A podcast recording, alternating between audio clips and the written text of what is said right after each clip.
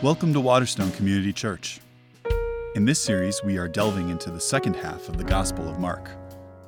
We will study how Jesus challenges others' expectations of who the Messiah ought to be. As he goes on to be crucified and vanquish death, we will discuss what he taught his disciples along the way.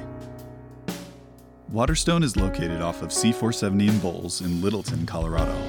Our weekly services are held on Saturdays at 5:30 p.m and Sundays at 9 and 10:30 a.m. Learn more about us at waterstonechurch.org. A reading from the book of Mark. They were on their way up to Jerusalem with Jesus leading the way, and the disciples were astonished, while those who followed were afraid. Again, he took the twelve aside and told them what was going to happen to him. We are going up to Jerusalem, he said, and the Son of Man will be delivered over to the chief priests and the teachers of the law. They will condemn him to death and will hand him over to the Gentiles, who will mock him and spit on him, flog him, and kill him. Three days later, he will rise. Then James and John, the sons of Zebedee, came to him. Teacher, they said, we want you to do for us whatever we ask. What do you want me to do for you? He asked. They replied, Let one of us sit at your right and the other at your left in your glory. You don't know what you're asking, Jesus said. Can you drink the cup I drink or be baptized with the baptism I am baptized with? We can, they answered. Jesus said to them, You will drink the cup I drink and be baptized with the baptism I am baptized with. But to sit at my right or left is not for me to grant. These places belong to those for whom they have been prepared. When the ten heard this, they became indignant with James and John. Jesus called them together and said, You know that those who are regarded as rulers of the Gentiles lord it over them, and the high officials exercise authority over them. Not so with you.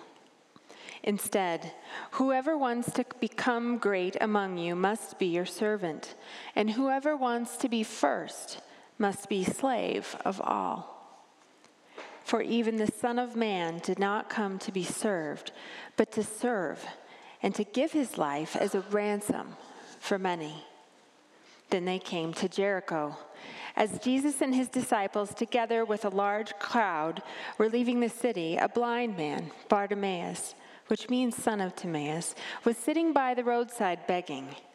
When he heard that it was Jesus of Nazareth, he began to shout, Jesus, son of David, have mercy on me.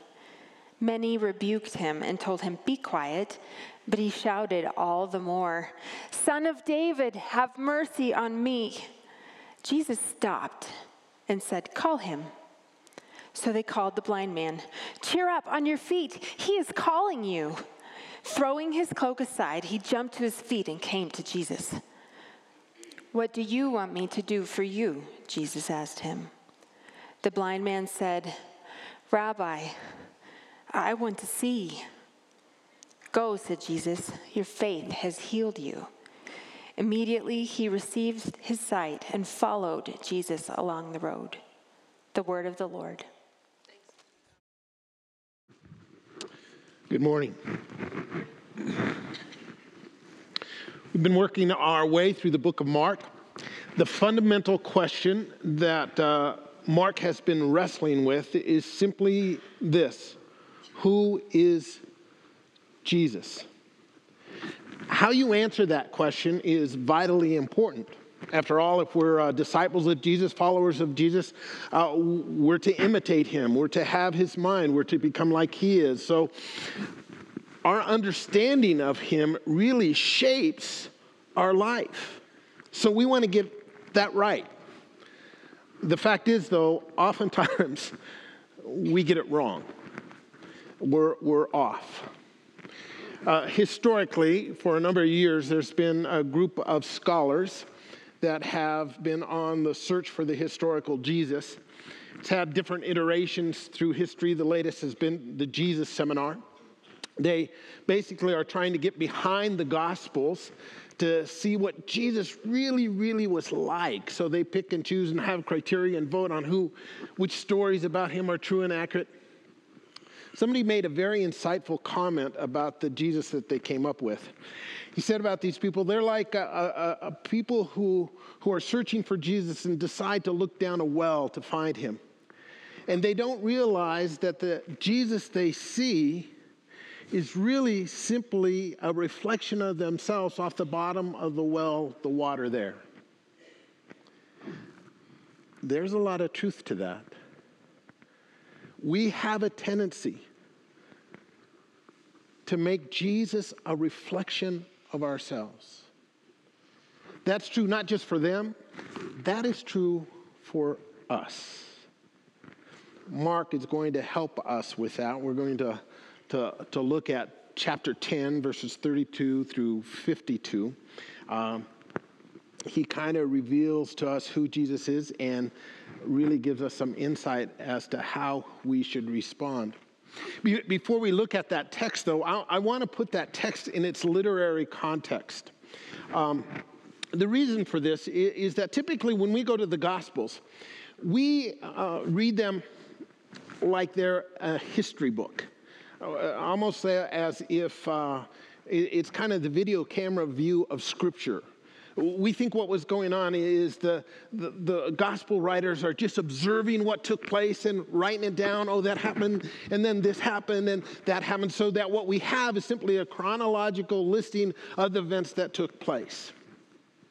That is not what the gospels are. Now, now the gospels are true, they're historically accurate, but they're, well, the Gospels are telling a story. They're writing to make a theological point. They're trying to communicate truth to us about who Jesus is and what he did, what his values were, and in a sense, paint this portrait, but the kind of portrait they want us to see. And what that means is that they are very selective about what events they include and which events they leave out. It, means that they don't always tell us things in chronological order. We always assume it's in chronological order, but it's obviously not. If you look at the different gospels, they list events in a different order. Why is that? And sometimes you get different snippets of dialogue. Well, the author's controlling that because he, he, he wants certain pieces of dialogue that'll help him make the point that he's trying to make. He's telling a story. What that means is we can't simply read it as history. We have to read it as a story that's true and understand and look for what the author is trying to tell us in how he tells the story. Now, if we miss that, then we think, what's the big point? It's just a series of events. And for Mark, it's not just a series of events. Let, us look at the context for the passage we're going to look at. Um, if you go back, this section of Mark actually begins back in chapter 8. There's a transition.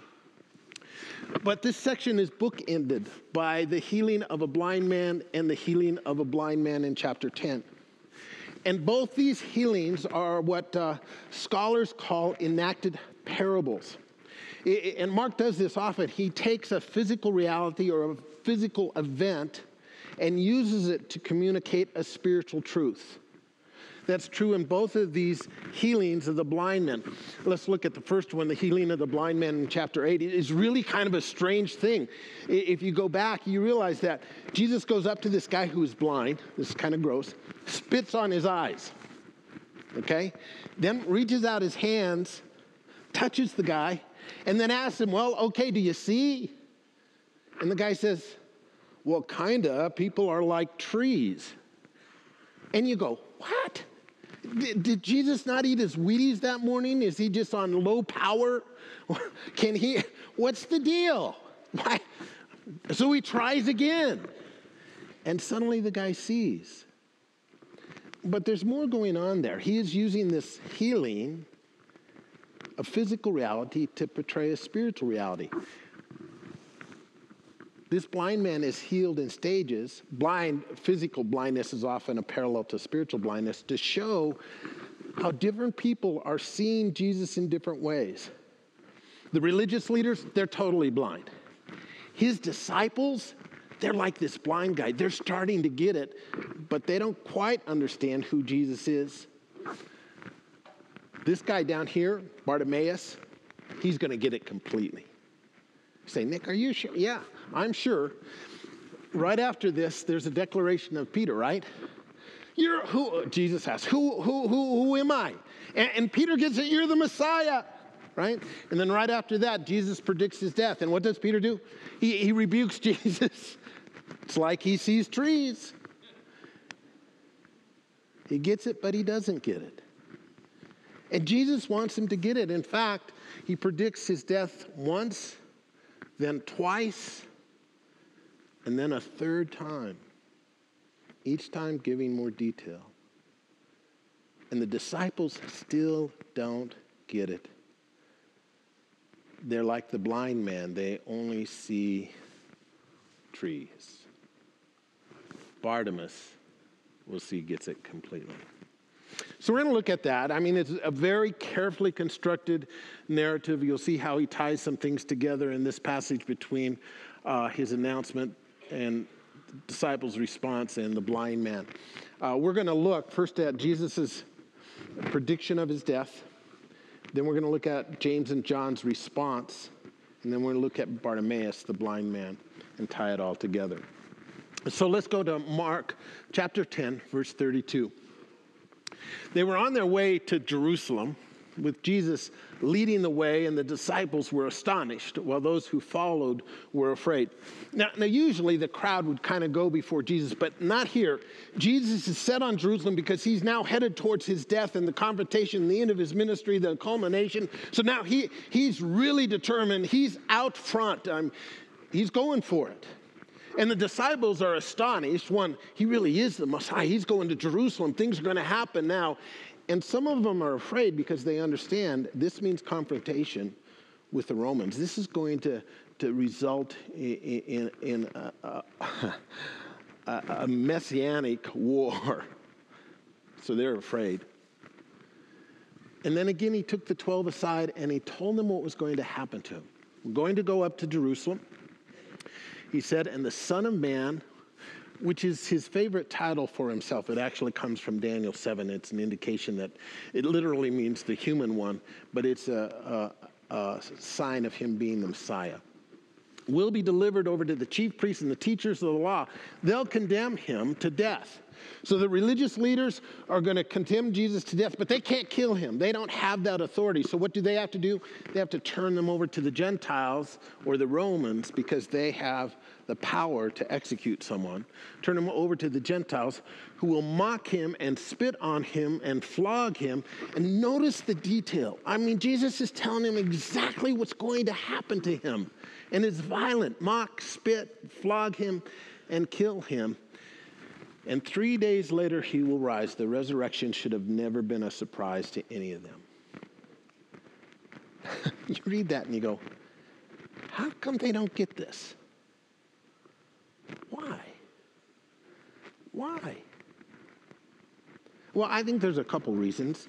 Oftentimes we have assumptions and expectations, and those assumptions and expectations color what we see.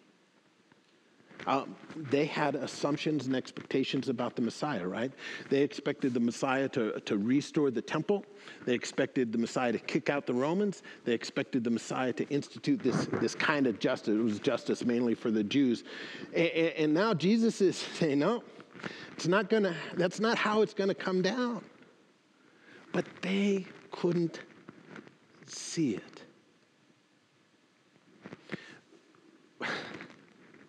That's not only true for them, that's true for us. We, we have assumptions and expectations and, and biases that color how we see Jesus. It's always struck me as really interesting. I'm not trying to make a political statement here, but it's always struck me as interesting that white evangelicals in America are pretty convinced that Jesus would be a Republican and a capitalist. What's really interesting to me, the black church in America pretty much sees him as a Democrat. Oh. And uh, European Christians see him definitely as a socialist. Now, aren't they all reading the same Bible? I mean, just, just look how we portray Jesus in art and the movies. He's always a white Caucasian, flowing hair, good looking. Folks, Jesus was a Middle Eastern peasant, probably with dark skin, and Isaiah tells us he wasn't very good looking. But that's not how we want to see him, is it? We want him to be like us. And what that does is it causes a kind of spiritual blindness. And you know what's scary? Is we can be spiritually blind and not even know it. We can be really, really close to Jesus, like the disciples. I mean, they're with him constantly, and they're just seeing trees. We can be like that. Luther, Martin Luther, thought it was fine to persecute Jews and kill Anabaptists because they're heretics. Of course, they believe what you and I believe. Uh, Christians, Southern Christians in the antebellum South, thought that it was fine to own slaves and even justified it with their Bibles, not realizing that the slavery in the scriptures is very different than the slavery they were participating in. In fact, Jesus was fine with that. It's okay to own another human being. The church in Nazi Germany supported the Nazi program. It's okay to, to, to take care of the Jewish problem. I don't know how they dealt with the fact that Jesus was Jewish, but somehow that was okay. We shake our heads at that. How could they? Do you ever wonder what history will say about us?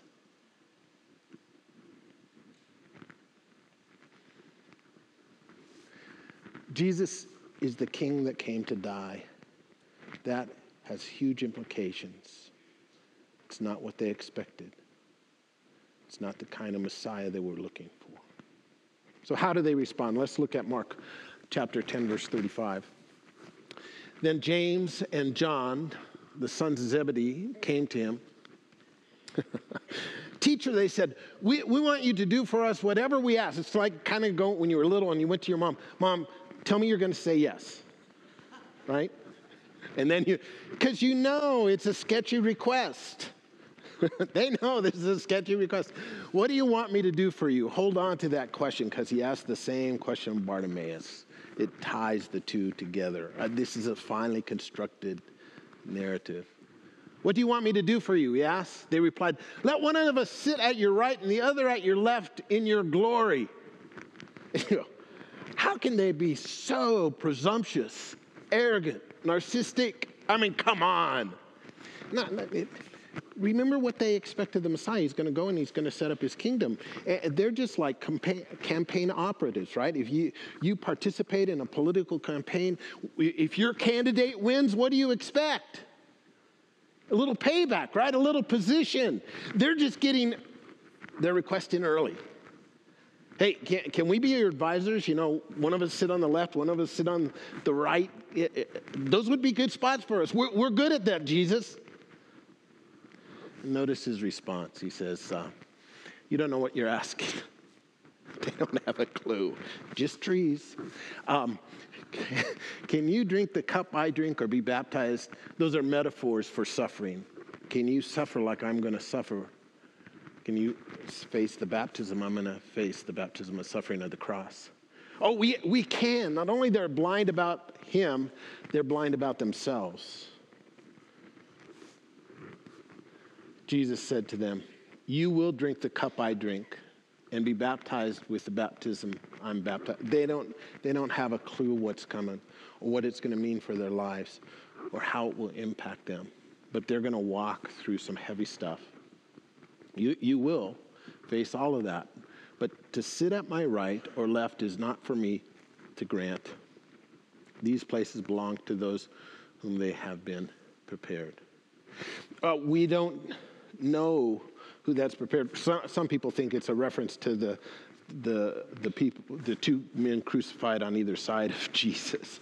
I I don't know if it's that or not, but It goes on. When the ten heard about this, they became indignant with James and John. What's really going on for them is, dang it, they got there first. so Jesus sees a teachable moment. He called them together and said, You know, that those who are regarded as rulers of the Gentiles in positions of power and authority lord it over them.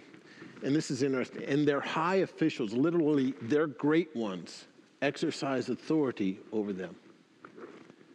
Not so with you. Now, this is fascinating. This is not an admonition. He's not saying it shouldn't be like that for you. It's a statement. He's saying, uh, in the kingdom, it is not this way. Because the value system in the kingdom is a little different.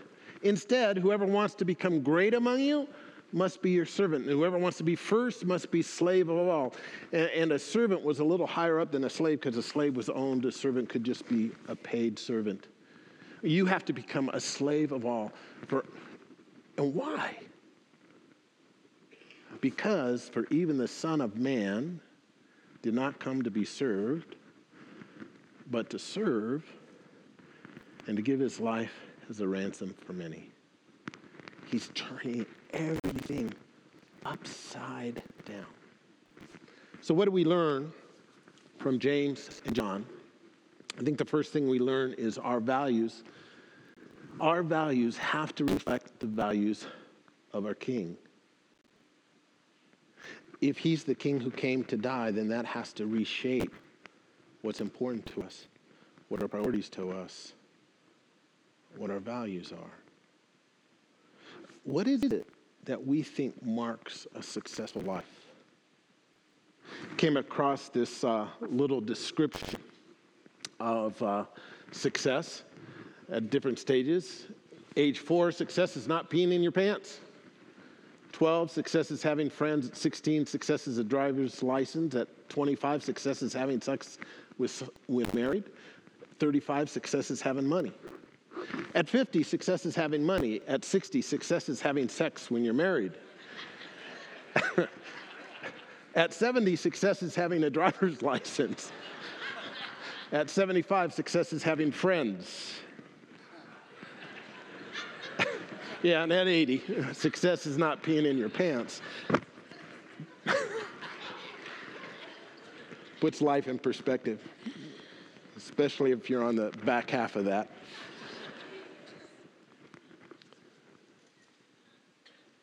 What do we think makes us great?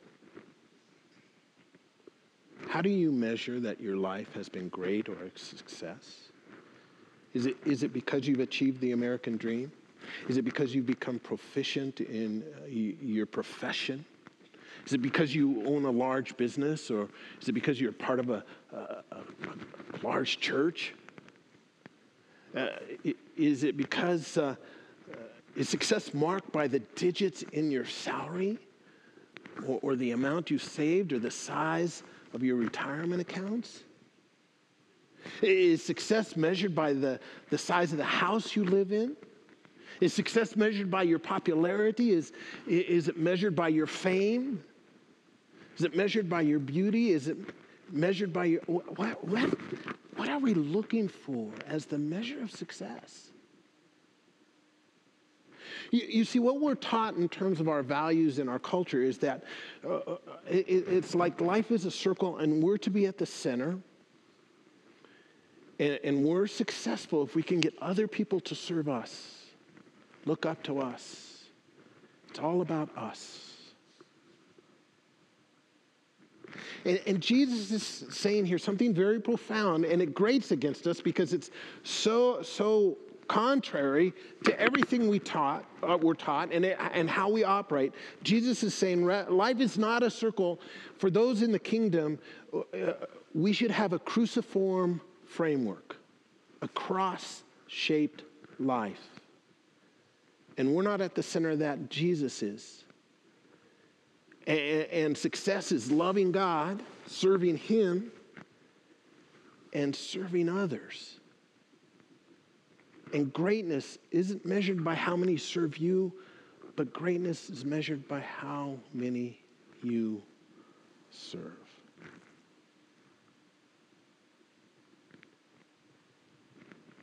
I want that to sink in because I think it's one of those areas that we give lip service to but don't live out very well. In the kingdom, greatness is measured by your service of others. That's true for us as individuals. That's true for us in families. That's true for us in churches. That's true for us in our community. That's even true for us as a nation. Probably you're familiar with, with the campaign slogan, Make America Great Again. I decided I like that slogan if you use Jesus' definition of great. Because if you use Jesus' definition of great, then it's not okay just to put yourself or your tribe first. In the Old Testament, greatness of a nation is not measured by its military might. It is not measured by its gross national product.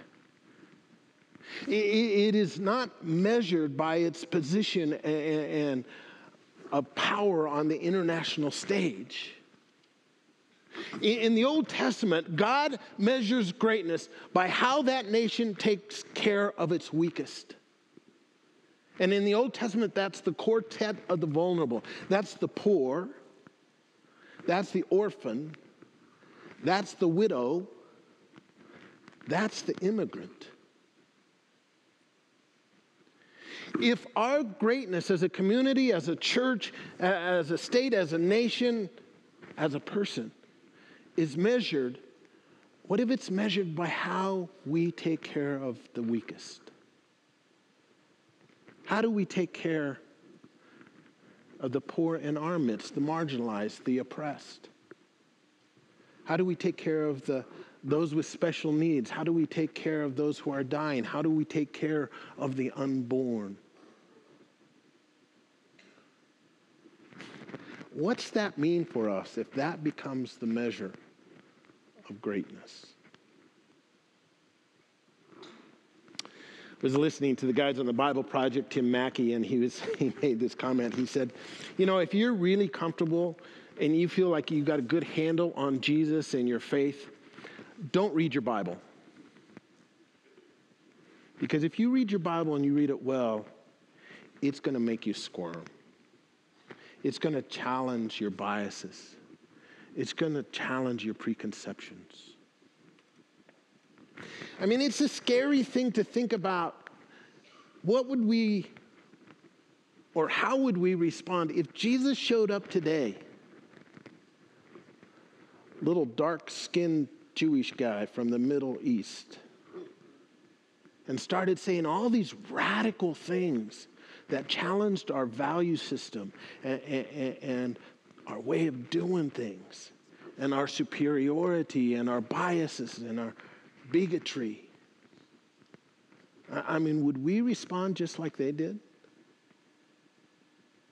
I mean, remember, the people who had the biggest problem with Jesus were the religious folk. Because he just didn't measure up to expectation.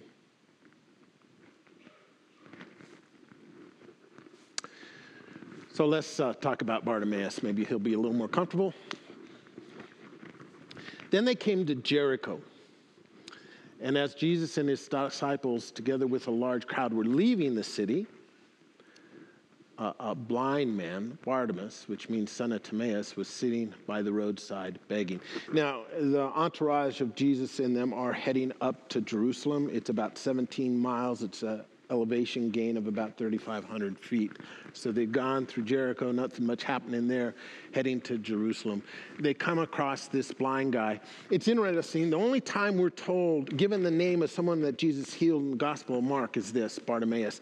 He, he, Bar, he must like Bartimaeus. He wants us to pay special attention to him. And, and, there's some evidence that he participated later on in the early church, sitting by the roadside begging. When he heard that it was Jesus of Nazareth, Nazareth, he began to shout, Jesus, son of David. Have mercy on me.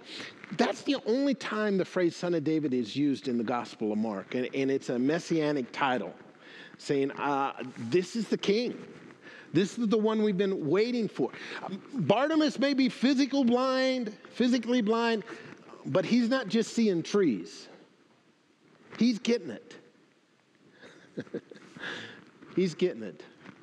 Uh, have mercy on me. I, the text doesn't say this, but I think Bartimaeus is thinking about Isaiah chapter 35.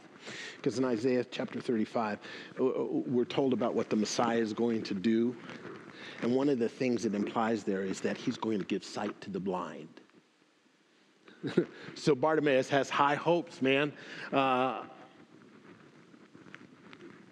Jesus uh, stopped and said, Call him. Now,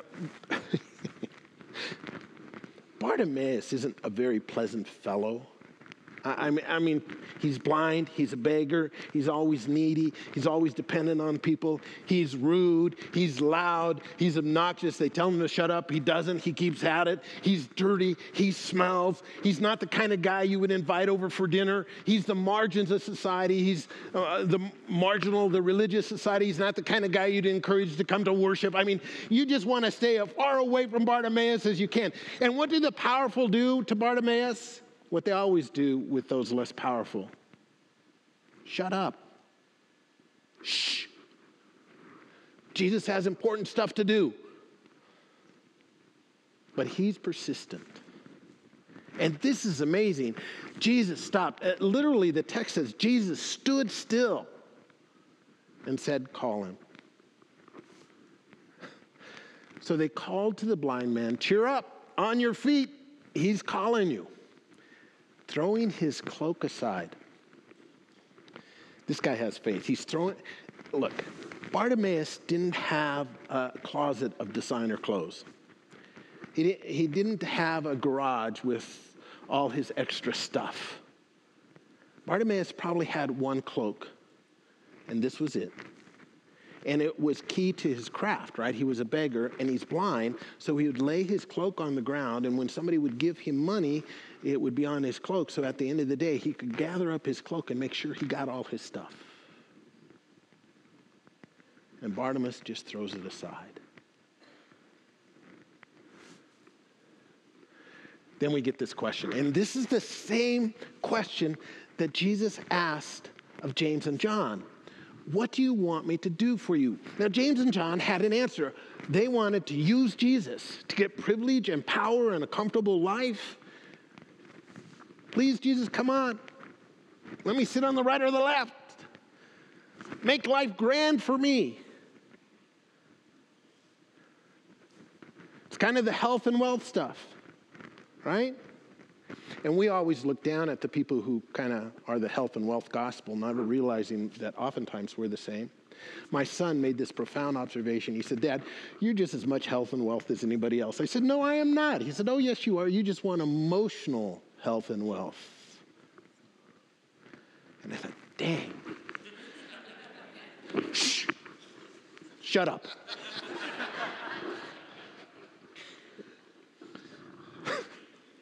Bartimaeus wants something different. The blind man said, Rabbi, I want to see.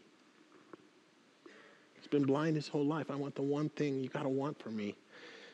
And remember, blindness, physical blindness, is parallel to spiritual blindness. He wants to see, he wants the truth, and he's getting it. He knows this is the son of David, and he has faith. He throws his garment away because he believes.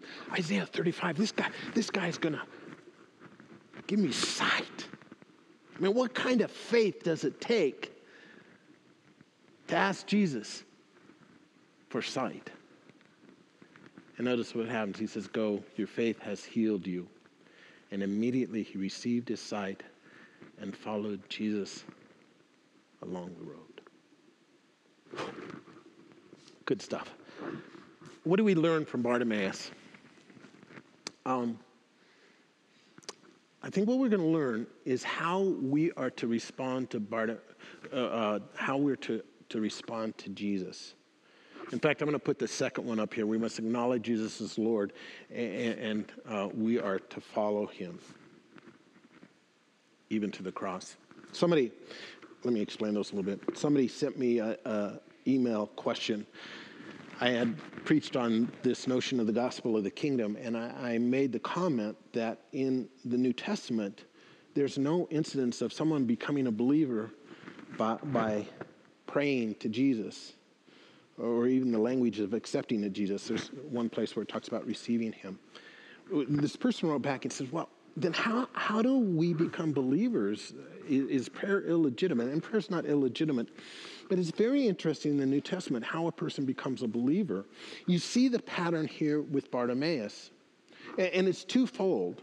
And, and both, I think, help these two aspects help us understand the notion of belief. The first, we have to acknowledge Jesus as Lord. You, you remember Bartimaeus called Jesus Rabboni. That literally means master or Lord. And in this story, it's a, an interesting form of the word. Uh, um, it's an intensive. And it's the only time it's used in the Gospels other than in John. So, so the first thing that Bartimaeus gets, because he's getting spiritual sight, is he understands who Jesus is, that Jesus is king, that he's Lord. And it's this, when he says Lord, it's a submission of his will. It's, it's Romans 10.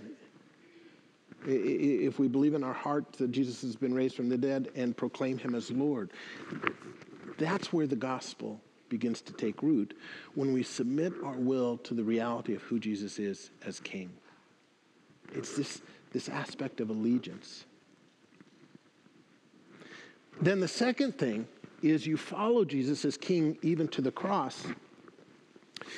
In this story, it's interesting. When Jesus comes on to Bartimaeus, he is sitting by the side of the road. At the end of the story, he is standing up and walking along the road with Jesus. In Mark, going along the road is always a mark of discipleship.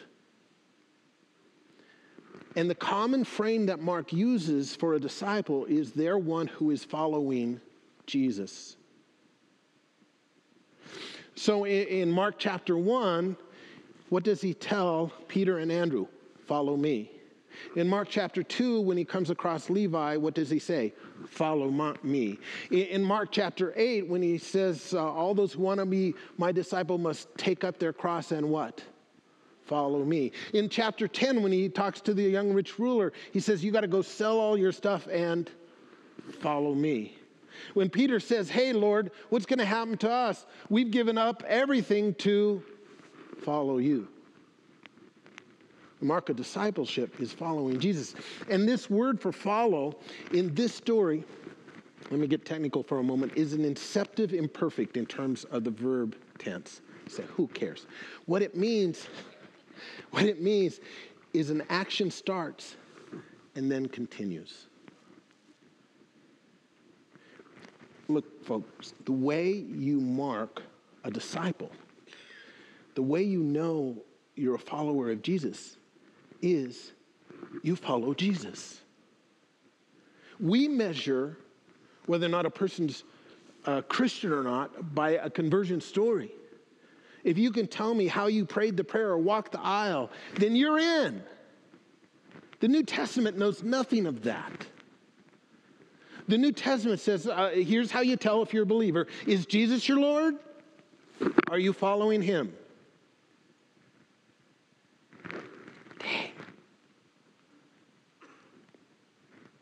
Because now I got to wrestle. See, Mark's whole point is look, Jesus is the king who came to die.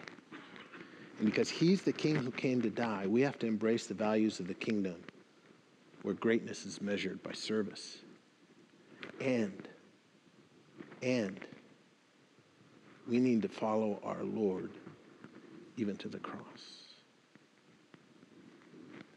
So I want you to reflect on this last question for a few moments and then the band will come back out. But I want you to ask yourselves this Am I following Jesus? Am I living a cruciform life? Loving God, loving others? Am I marking greatness by my service to the least? Am I following Jesus?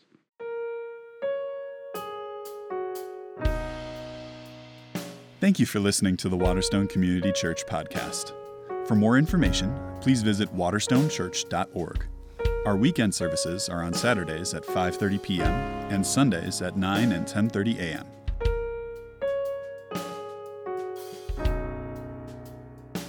Thanks for listening.